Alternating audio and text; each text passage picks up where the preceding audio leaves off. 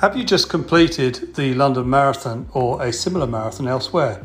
If so, congratulations, you are part of a small but elite group of runners on the planet who have run a marathon. Many congratulations, well done. In this episode, I'm going to talk to you about how to recover after a marathon and how to make the most of your recovery so you can be back to running as soon as you can.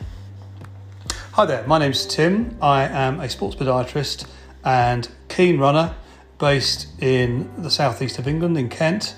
And the aim of this podcast is to help you reduce your risk of running injuries and if you are unlucky enough to have an injury to give you the tools and the resources you need to recover as quickly as possible.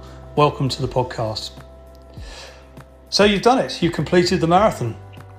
So whether it's your first one or your 10th, Crossing that finish line after 26.2 miles of running on a hard surface is an amazing achievement and it puts you in an elite group of runners worldwide who've achieved this challenge. It's also true that the marathon and the training miles before it, as I'm sure you have discovered, places a significant strain on your body.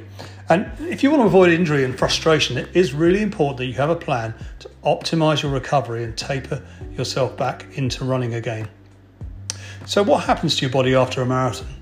Well, following the marathon, your soft tissues, especially your muscles and tendons, will obviously be fatigued, and microcellular breakdown will be occurring in the tissues, together with an inflammatory re- response, uh, which is quite normal as the body starts its healing process. This is to be differentiated uh, to pathological inflammation that happens after an injury. During this time, your immune system will also be lowered, and you will be more vulnerable to any infections that may be circulating around, particularly uh, in this current climate. So, how long does it take to recover after a marathon? Well, research studies show that this recovery process can take up to 14 days to full recovery, so don't be in any rush to get back. During this time, you'll be lacking in muscle power and strength, and you will likely feel more tired than usual. So, if you do go out for a jog, expect it to be a fairly steady affair. You won't be cracking off those personal bests for, for quite a while afterwards. Um, so, what is the recovery plan in the, in the, light of the information we know and the stresses and strains on your body? How can you reduce risk of uh, picking up an injury uh, in the early stages after a marathon? Well, the first thing is don't run at all for the first few days, is my advice.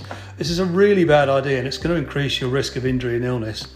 A rule of thumb would be three days, but of course it will vary among individuals and you may need longer depending on how experienced you are as a runner, um, how much time you put into training, and, uh, and, and many other factors too numerous to mention. So don't be in a rush to to uh, come back and run. Get plenty of sleep. Sleep sleep is the very best way to promote cellular regeneration and reduces inflammation in the body. We know that from the evidence.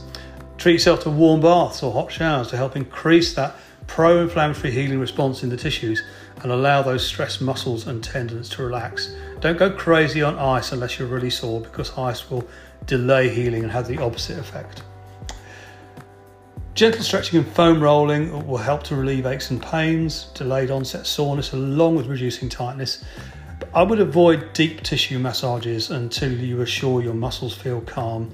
Uh, at this stage, when everything's a little bit stirred up and inflamed, the last thing you want is somebody digging into the uh, the back of your calves and, and, stirring things up. But a gentle massage is fine, and if you're used to a regular sports massage, then of course you can return to that once you feel a, a little bit better. And a, a post uh, run massage just to stretch things out a little bit and uh, calm things down is absolutely fine. But try to avoid the aggressive kind of deep tissue sports massage that uh, many runners love to love to have. Don't worry about losing fitness. Um, I know it's a big concern, a couple of weeks won't make any significant difference to your training, and it's likely going to help you recover more quickly when you get back on the training wheel after rest. Far better to leave it uh, longer than you think you need to, rather than come back too soon and risk uh, risk an injury.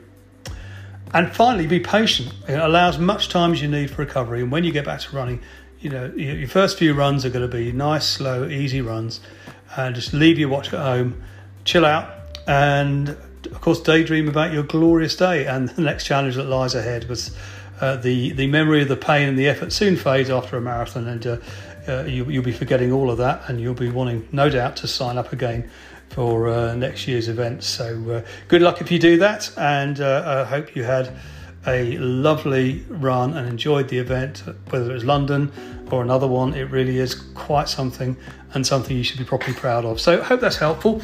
Um, if you have any questions for me, then of course you can contact me via my website, activepodiatry.co.uk, and you can also find me on social media.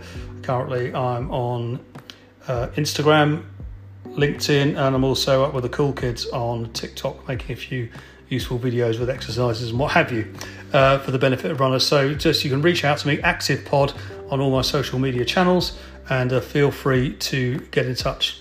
And if you found this podcast helpful, or if you have any suggestions to make it better, then of course uh, your, your feedback is always valued. Anyway, happy running, safe running, and I will speak to you again soon. Bye for now.